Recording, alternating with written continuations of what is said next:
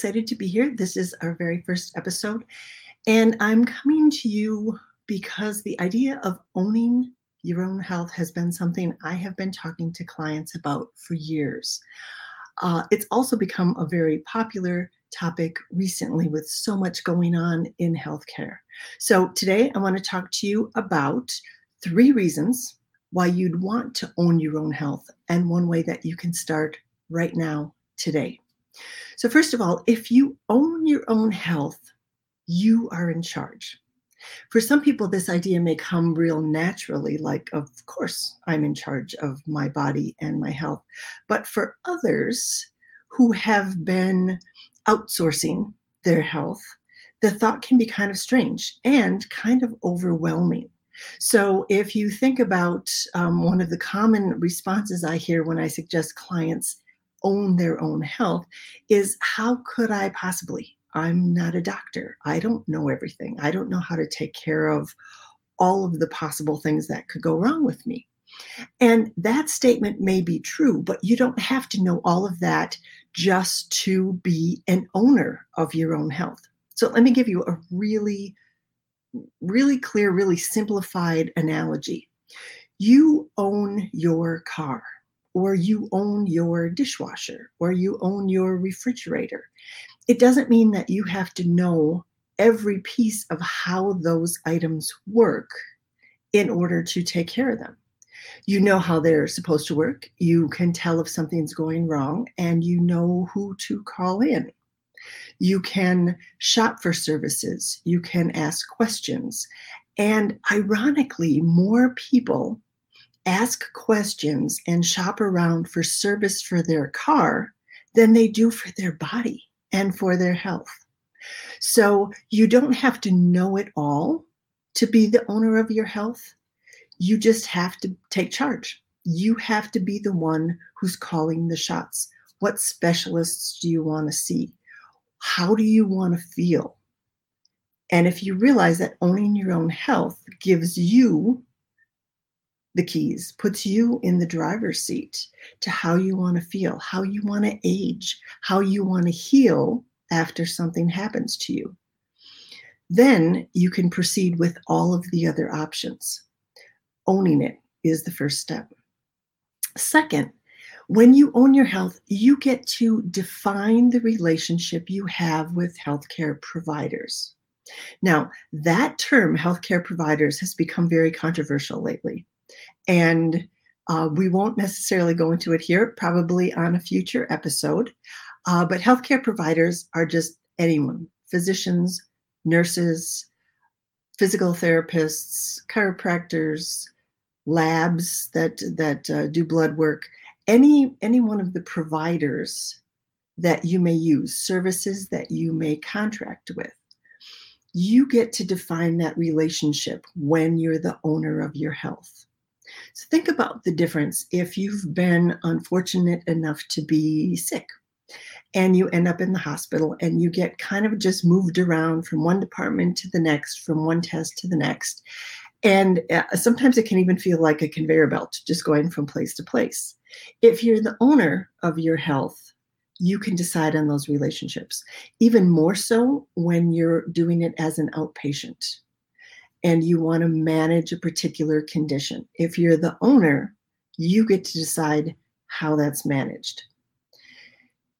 The third way that you can become an owner, or the, the third way that's the best reason to become the owner of your health, is that you get to become a respected partner on the journey. Now, think about this. If you are not participating, if you're not an owner and you're not interested in being an owner, and that's okay, that's a choice. This may not be the podcast for you, but if you're not interested in being an owner, you'll simply follow. And if that works for you, that's great. But if you've had bad experiences following, if you've ended up places that you haven't wanted to be, if you've gotten worse instead of better, then owning your own health allows you to become a partner in that decision making process.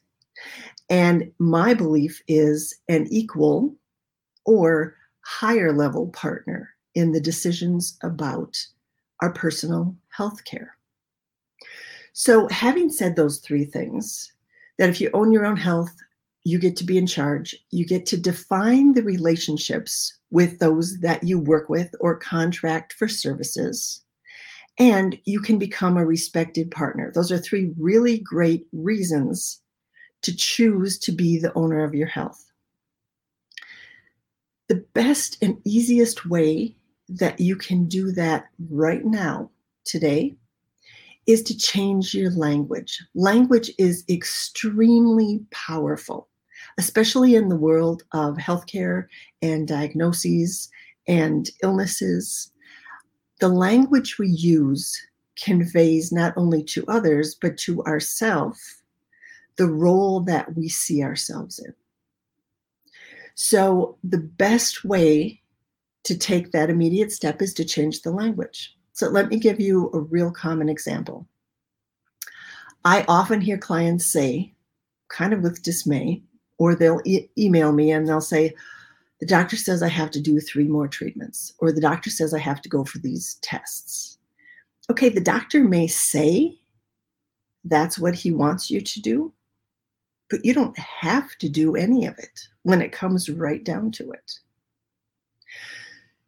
if the course of action sounds like a prudent one, and you do in fact want those treatments, and you do in fact want to do what he says, even changing the language to,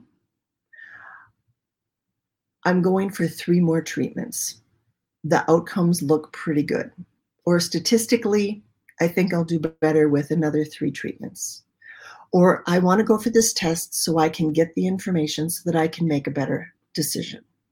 So when you shift that ownership to yourself, as opposed to the doctor or the clinic called and said, I have to do these things, that puts you more in a position of ownership. And when you're in a position of ownership and you say, I chose three more treatments, what happens in your mind? And this is the interesting part because when clients say that to me, when I say, okay, I want you to change that language around, you know, when they're feeling just really trapped in the medical system and they're feeling like they've been doctoring. I don't know if that was a term in your family, but you know, for years the older older people in the family, oh, I'm doctoring with a bad back, or I'm doctoring with my throat, or I'm doctoring with whatever. Um, and when people feel trapped by that and they feel discouraged by that, the language is one of the easiest things I can help them change. And so when I say to them, okay, what if what if you don't say the doctor says? What if you say, I said, I think three more treatments will be better? They often say something to the effect of, oh, well, I don't know if they're really better or not. And I'll say, what other choices are they? Because if you chose this option, it implies there are other options. Well, I don't know. He didn't give me other options. Okay. Maybe you want to ask. And that's where the language changes coming out of your mouth, but also in your brain and what you tell yourself. When you start to be the one owning those decisions, if you aren't sure of those decisions, then you ask questions. And in spite of what's a popular belief right now, asking questions is always the best way to figure out what you believe is best for you.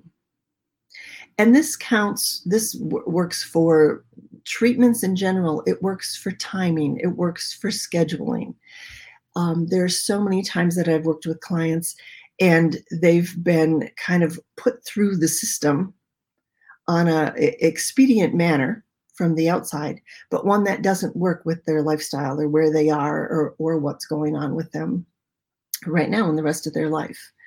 And when we just give the ownership of our health over to the great medical machine, and yes, that is my bias, in spite of being a nurse for many, many years, I always have advocated for patients as a nurse and my clients as a coach to step up and own their health. Because when you do, it might be a little scary. And that's okay because then we're going to learn, we're going to search out. And that's the reason for this podcast. So, owning your own health may not come naturally, it may not be uh, something that you've ever even thought about. You know, many of us from the time we're small, you go to the doctor and you do what the doctor tells you, and, and you come back when he tells you again. But it's become so much more complicated as a system.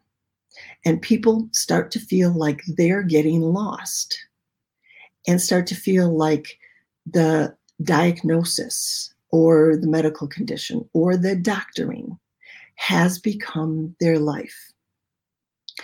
My, my current program, where I work with individuals who have been through a diagnosis and are coming out the other side, focuses completely on rebuilding your life outside of the medical system because I know how intense it can be to be in that system, moving through on autopilot, not questioning, and, and kind of having your life taken over.